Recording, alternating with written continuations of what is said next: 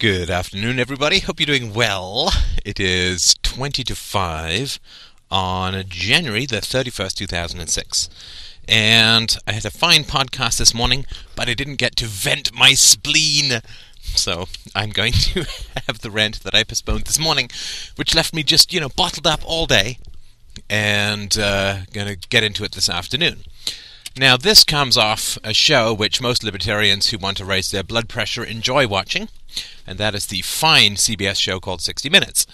Now, 60 Minutes is sort of, uh, in sort of my view, and I'm, I'm no television critic, but you know, it does sort of strike me that it is the um, old guard facing the new world, right? So these are sort of slightly older journalists who probably haven't faced any real government controversy since Vietnam and probably never thought that they would see things like pictures from Abu Ghraib and uh, outright invasion of a, a, country for you know without even the pretense of trying to stop the domino effect, which of course never happened, and uh, you know probably a little shocked to uh, to sort of see things like the 9/11 attacks and you know the the unbelievable escalation in the war on drugs and you know the sort of these sort of the old guard uh, journalists looking at the new types of problems that are in the world or in American society, and you can, I mean, at least I can see them sort of trying to process this when they're on the show. It's like, well, what can this mean? I, mean, I don't really even understand what language we're speaking when they're sort of in- interviewing new, uh, new people or the younger people on the on the show. And one of the things that sort of struck me was that one of them, I think it was Ed Bradley, uh, the cool guy with the earring, he was um, uh, had a show basically around how a nuclear attack in an American city would seem likely within our lifetime or whatever, or within the lifetime of sort of older middle aged person. And that the government was supposed to be buying some uh, some sort of uh, serum or antidote to radiation poisoning and so on, you know, and they had ended up encouraging or this company, I can't remember its name, had been they felt that they'd been encouraged to, to sort of research this serum and produce millions of these sorts of serums, and so they invested. They got investors, and then the government ended up ordering uh, like a hundred thousand of these. And of course, if there was any sort of um, nuclear attack in an American city, you would need millions, right? I mean, it would just be lunatic, and they would have to be self administered, right? There's just no way that you would have the kind of hospital facilities that you'd need to treat. You'd be able to treat dozens of people, you know, maybe, maybe a hundred, you know, but there'd be hundreds of thousands of people who would need treatment, so you would need the stuff to be self injectable and, you know, to be handed out without the, um, uh, the need of a physician's sort of approval or, or administration. So, I mean, all, all, stuff that if you had a logical society, you would sort of recognize as being a necessity, sort of with the important caveat, of course, being that if you had a logical society, uh, and I don't mean a logical world, I mean a logical country, a free country, a country without a state, then you would never have never have to worry about uh, people uh, blowing up your your cities with nuclear bombs. And you know, this is a particularly different kind of peril than occurred with the Soviet Union. Of course, as, as somebody who's in his late 30s, I grew up with this sort of mad fear of, of nuclear war, but at least you were, you know, somewhat limited uh, the fear of war was somewhat limited by the principle of mutually assured destruction, so that you knew that yeah, the Soviets might be completely lunatic, but you know they uh, they want to live too, and if they launch, then we launch, and everybody goes up in a puff of smoke. Therefore, it seems unlikely that unless they're sheer devils, right? Which they weren't, and then it seems unlikely that, that that's going to occur. So, although it was a scary time, there was still this mutually assured destruction thing. Now, of course, what happens is now we have an amorphous enemy, supposedly, which, you know, is an enemy without a state that can't be attacked, that, you know, uh, that sort of moves through the ductwork of society, so to speak, and, you know, uh, is, is, organized into cells, and, you know, uh, you can't you can't nail it, right? You can't you can't wage a war. The enemy is somewhat arbitrary and perhaps to some degree imaginary, but you know they don't. Uh, you can't strike back, right? I mean, so this of course has has raised, has re- really reduced the risk of launching a nuclear attack, especially a dirty bomb kind of attack, because you can't strike back uh, at anybody. And you know this is one of the general principles of modern warfare that we've we've talked about before, that defense is now um, um, far uh, cheaper than than offense right? Because uh, in World War II, you you know to, to bomb a city cost about as much as to defend a city.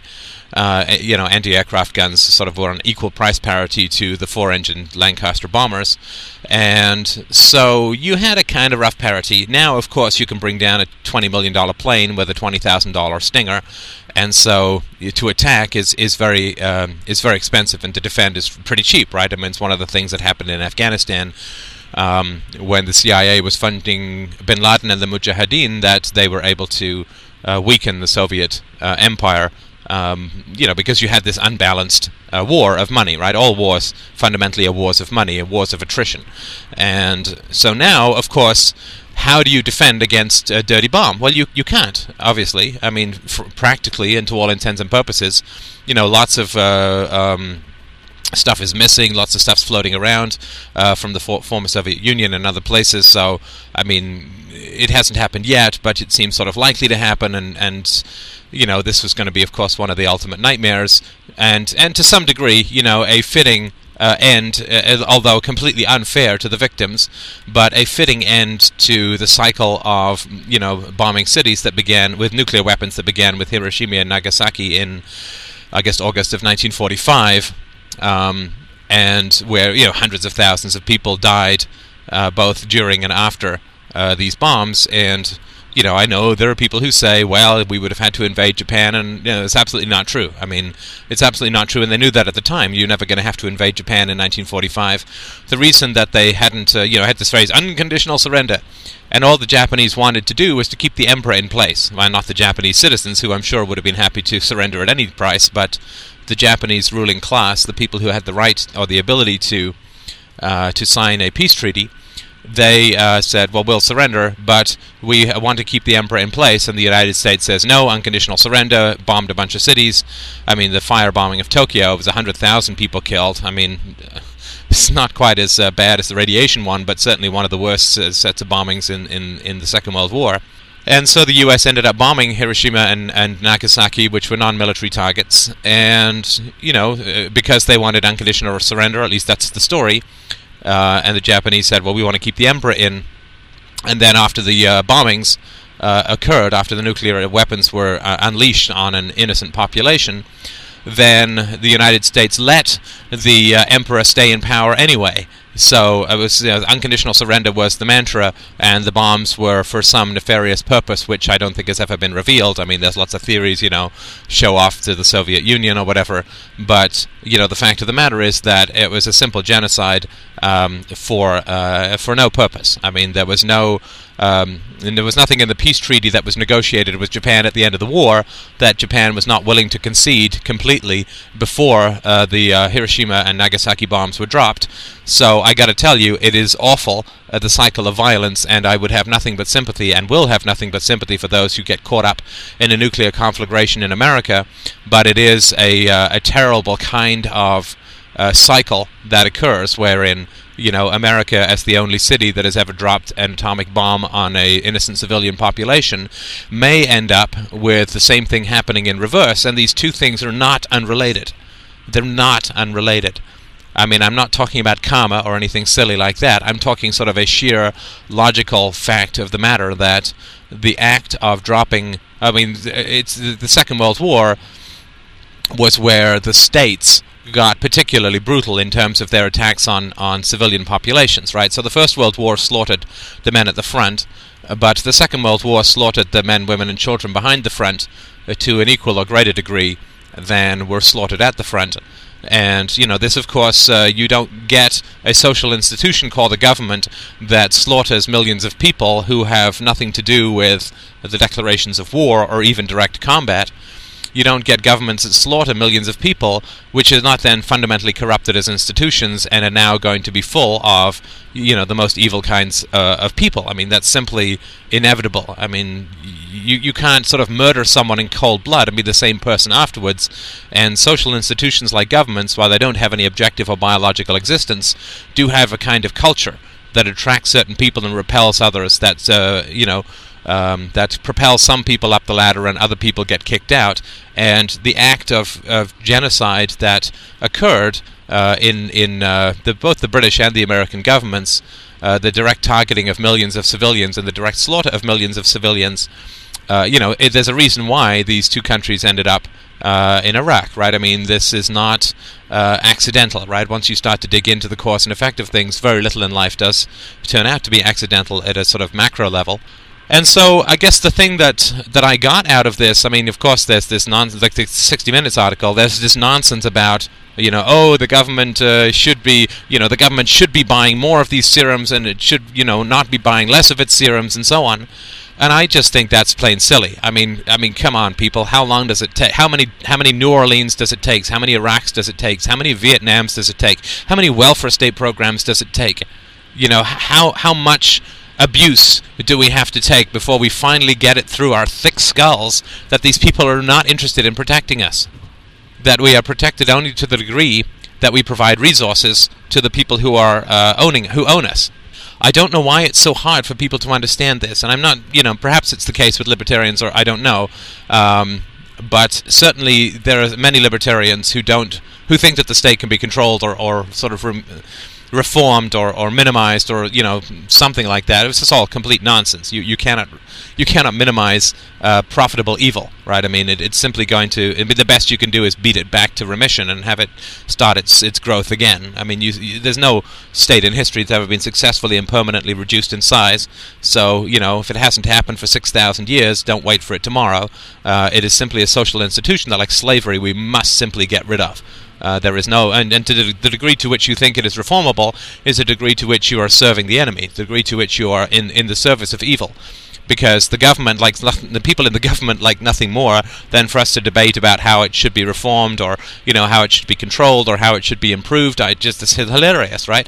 I mean, uh, they have no problem with all of that nonsense because it doesn't question or oppose the fundamental premise, which there's a group of people in society who are outside a general moral law, but who use a, a sort of false moral law to dominate others.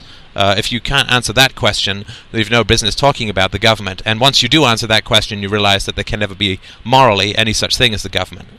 So, I mean, aside from you know, oh, the government's not buying enough serums and so on, uh, it is it is just sad. It is sad to see. It is sad and depressing, and it makes me angry to see just how pitifully people cling to this fantasy. You know that that there's someone out there who's going to love them and take care of them, and that the government wants to help, and you know there's these shining, glowing public servants who are only interested in wake at dawn, and only sole thought is the protection of the people. And I mean, my God, people, it's just astounding that after the 20th century, and after 9 11, and after New Orleans, and after Vietnam, and after Korea, and after.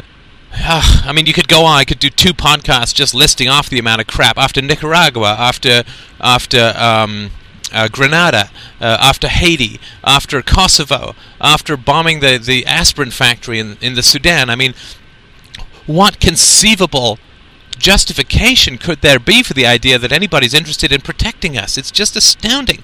It's like there is no God up in the sky who is watching your every move and taking care of you, and there is no government in Washington or in Ottawa that is looking after you and trying to figure out how to best serve your life. I mean, the people who are in government are sociopaths. The people who are in government are fundamentally anti life, fundamentally anti value. You know, if you are somebody who can provide value to other people, you don't get behind the trigger of a gun and point it at them. You know, if you are somebody who can win the love of a good woman, you are you don't turn into a rapist. If you're somebody who can earn a productive living and enjoys the give and take of, of business, you don't become a thief. You don't become a stick up artist. You know, the people who are in government are clouded by a poisonous, thick fog of evil, and they're absolutely a living cancer upon the world. And they are not interested in helping you. Even if they were like us, even if they were just like us, do you wake up every morning and figure out exactly how you can go about helping all the starving uh, children in, in Africa and in India? Well, no, of course not. You go to work, maybe you give a little bit to charity and so on, but you don't. And and one of the reasons that, that you don't is because there's nothing that you can do, can do that's going to work. I mean, the only thing that you can do that's going to work to actually help people is to educate people about truth and morality and philosophy, and that's a long-term solution. but there's nothing that you can do. Uh, you know, if you see sort of that famine in Ethiopia, it's entirely man-made, right? I mean, the famine that was in the late 80s, early 90s. You know, and you saw all these pictures of, of these poor uh, men, women, and children in in, uh, in the middle of a stony desert. You know, huddled on the ground. And of course, the first question any sensible person asks when you see that is, "What the hell are they doing in the desert?" Well, of course, what they're doing in the desert is they've been herded out there so that the government can get lots of foreign aid to buy military and an army so that it can further oppress them. That's what's so funny about watching that dunce head Bono prance around uh, wanting to rip off your and I's money to fulfill his own megalomania about saving people. You know, I mean, he's a crazy, loony, lefty socialist. Fine singer, fine songwriter, great performer, but dude, you know, get off the magic carpet ride you know, governments are the cause of the problem in, in the third world, and governments are not the solution. And of course, governments are going to want to party with a rock star who tells them to raise taxes on their population. But there's no chance that the foreign aid that you're talking about is actually going to go and help these citizens and we can get into foreign aid uh, another time. It's a very complex topic and very a very interesting topic. But foreign aid has nothing to do with helping the citizens, but rather it's a kind of reverse taxation and subsidy to Western corporations, right? So I mean, you'll give money to a foreign government in return for that foreign government giving contracts to your military or to companies within your uh, public or private sector. Uh, so it's just a way of subsidizing um, in, in a different kind of way. Uh, and of course, you know the the amount of arms that governments sell abroad is staggering. So the idea that you're interested in foreign aid when you're selling arms to third world governments, that you're interested in the, the health and welfare of their population, is just I mean it's a it's a grim, black, horrible, dark joke. So uh, we can get into into that another time. But the other thing that I wanted to mention was, well, how how is the whole "they're here to protect us" working out for you, America? I mean, that's sort of a, a fundamental question. You know, how how is the whole we're relying on the government to protect us working out for you? I mean, you had the whole 19th century, you know, almost no wars.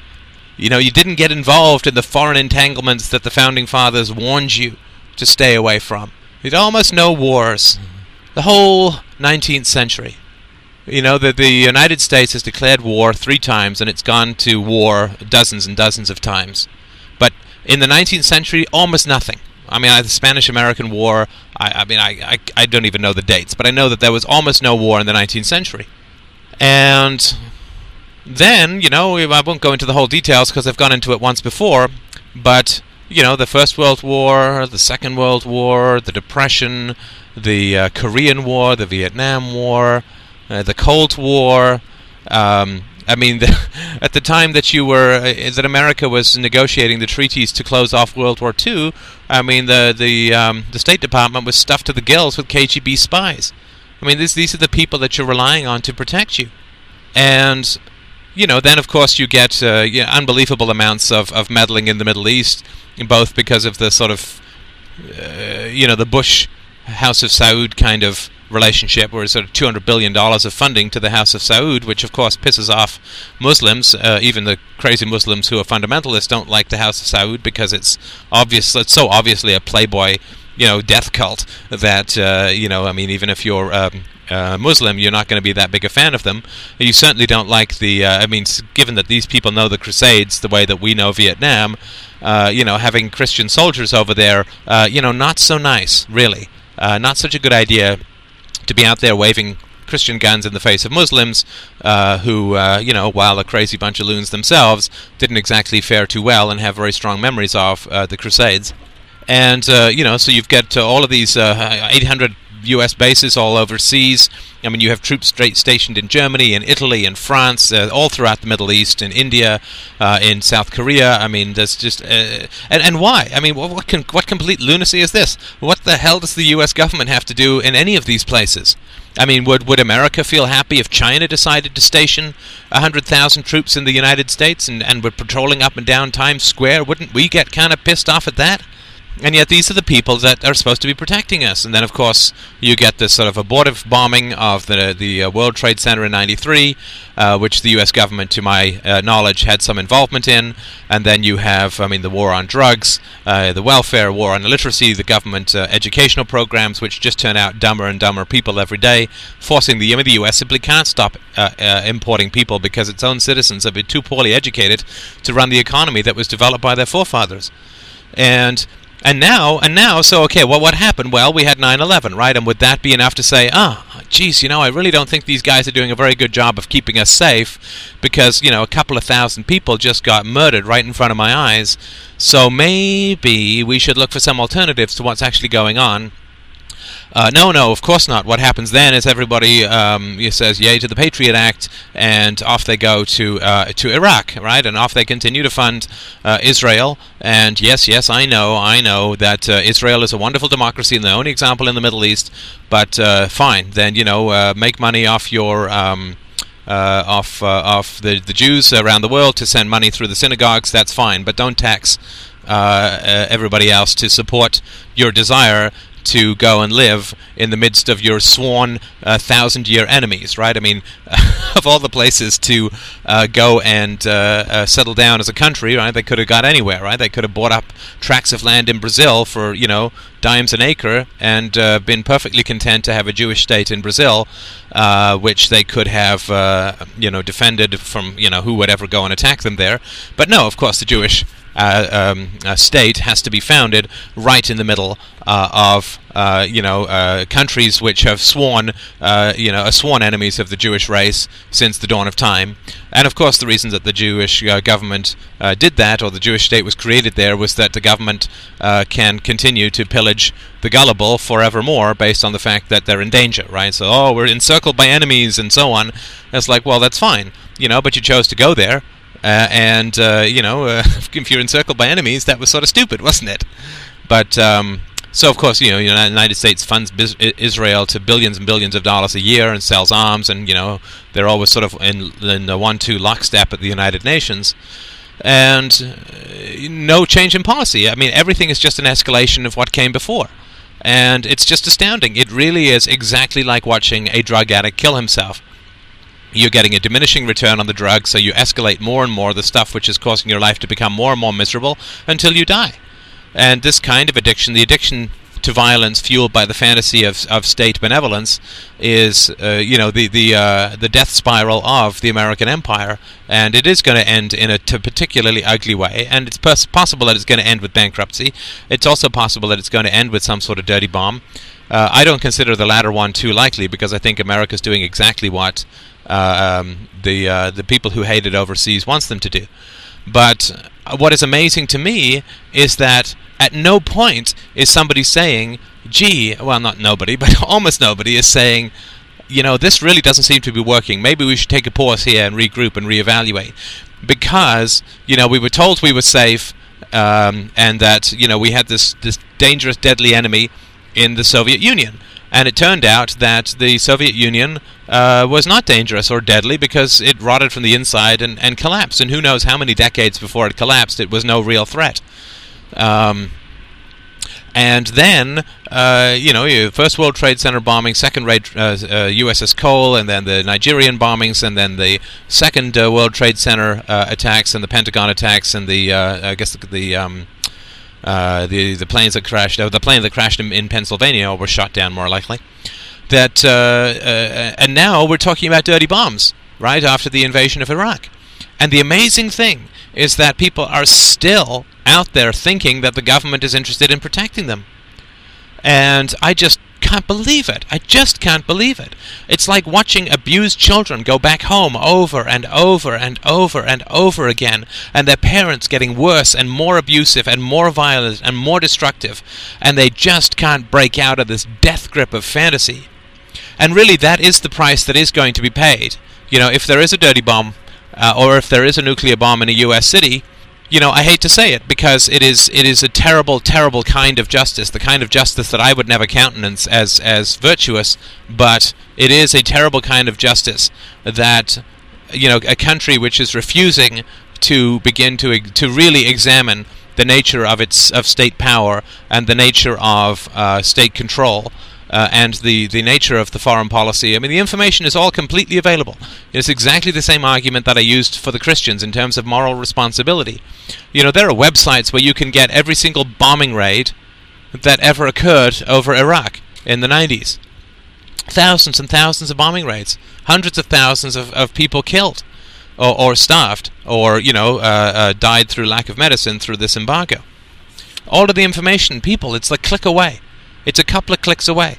If you want to get a complete breakdown of U.S. foreign policy and the atrocities committed overseas by the U.S. Army or the British Army, easy peasy, nice and easy. All you got to do, couple of clicks, couple of Googles, and you're there. Nobody's asking you to uh, to uh, pull an alias and break into the archives of the CIA late at night and smuggle stuff out. You know, we're not talking about a major investment of time or energy here. It's right there. It's completely available. It's less work than turning on the television and finding a show on the topic.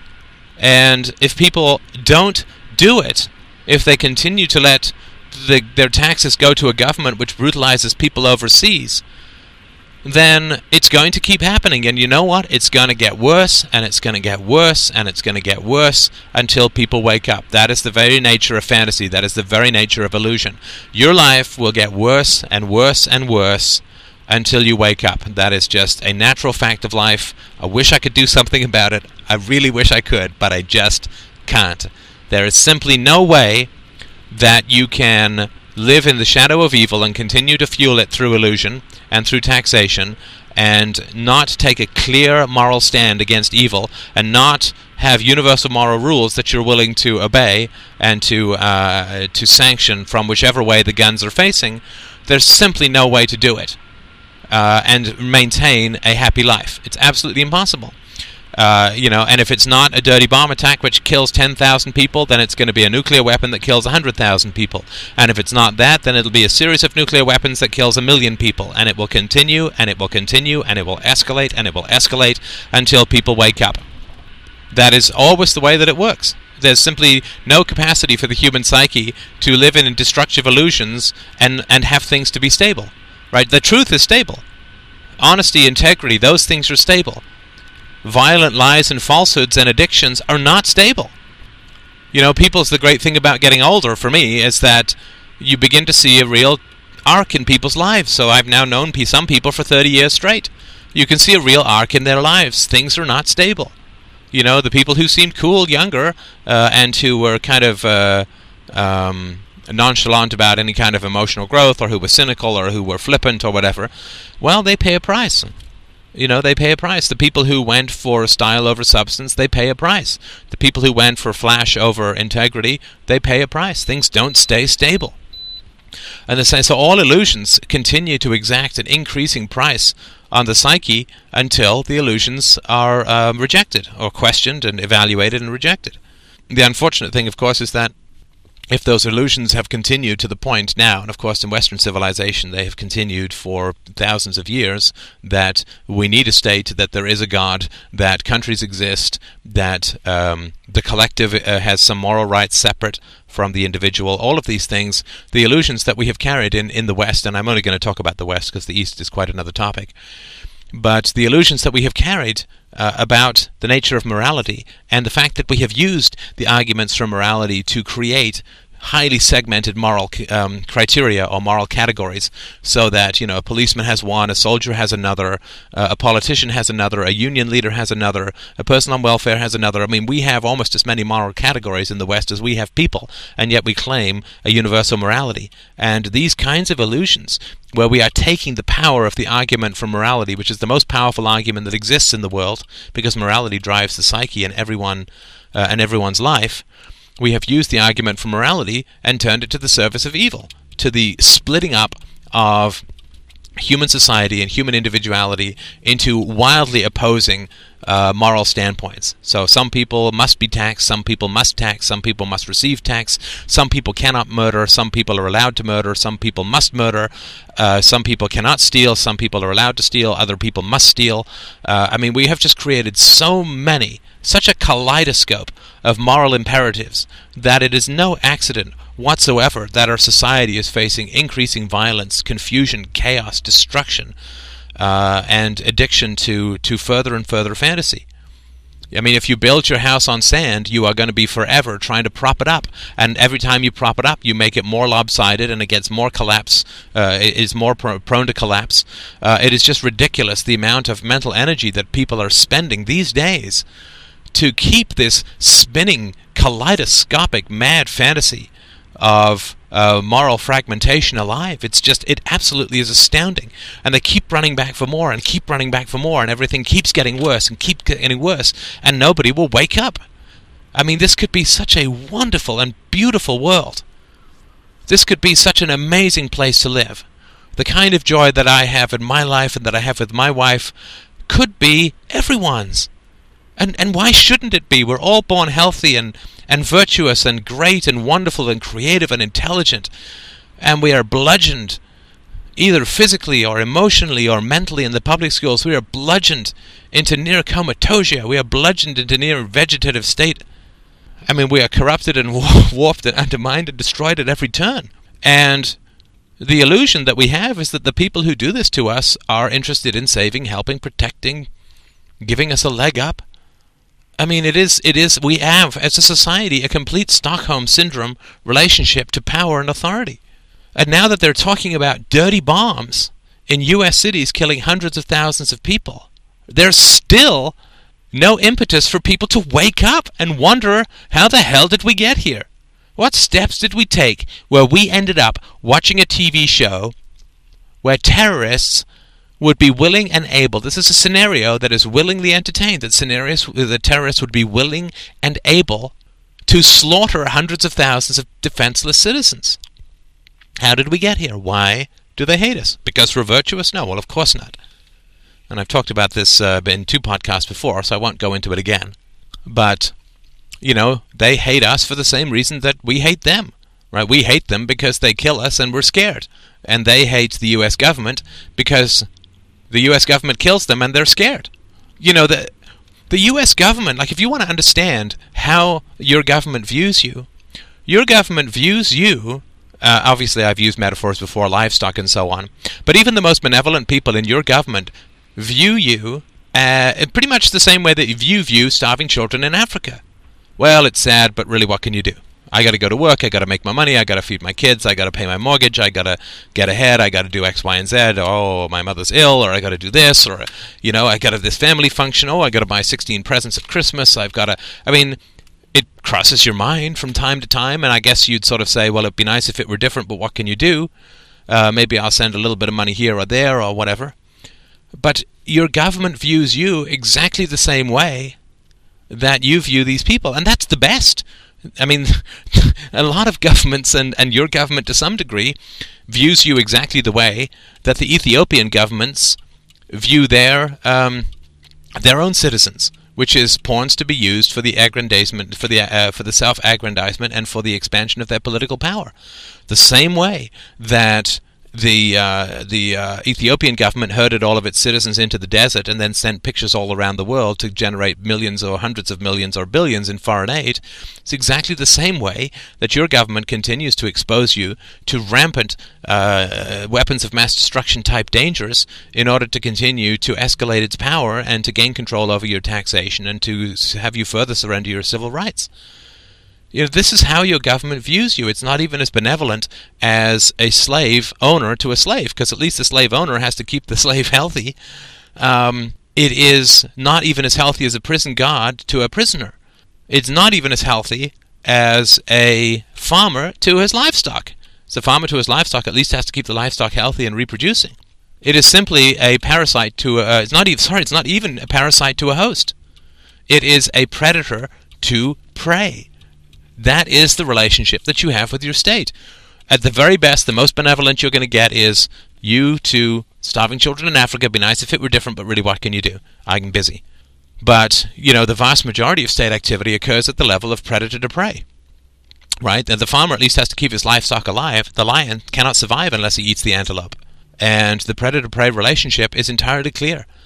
And you know, it's unbelievable to me that one by one the antelope are getting picked up, picked off, and the rest of the antelope are sitting there huddled together, all chittering to each other. It's like, oh, we need to rely further on the lions to help protect us. We need to rely further on lions to help save us.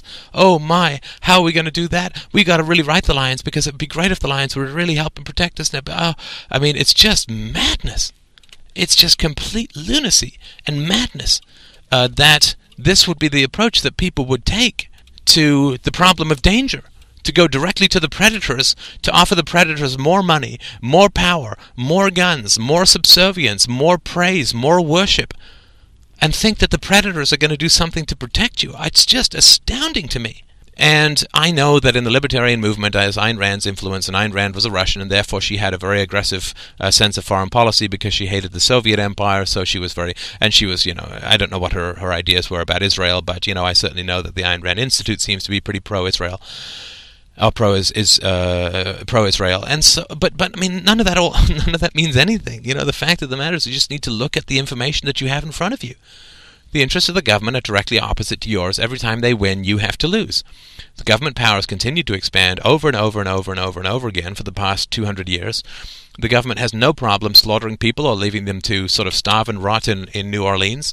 Uh, the, the U.S. government has now been negotiating our safety in the world uh, to such an effective degree that now we have to worry about hundreds of thousands of people being murdered by dirty bombs. I mean, if this isn't a predator prey relationship, I really don't understand what a predator prey relationship might look like. You don't run to uh, to the um, to the stick-up artist uh, looking for personal protection. I guess you could pay him not to attack you, but that, even that doesn't work with the government because the the government continues to escalate taxation and foreign wars. So there's simply no metaphor that I can really understand it except it's a bunch of antelope running to a bunch of hungry lions looking for salvation and safety, and it is just complete lunacy. So I hope this has been helpful. I'm going to uh, uh, actually good. I, I, kept my temper fairly well, I think, which is nice. And I hope this has been helpful. Obviously, feedback is always welcome, and I hope you're doing well. All the best.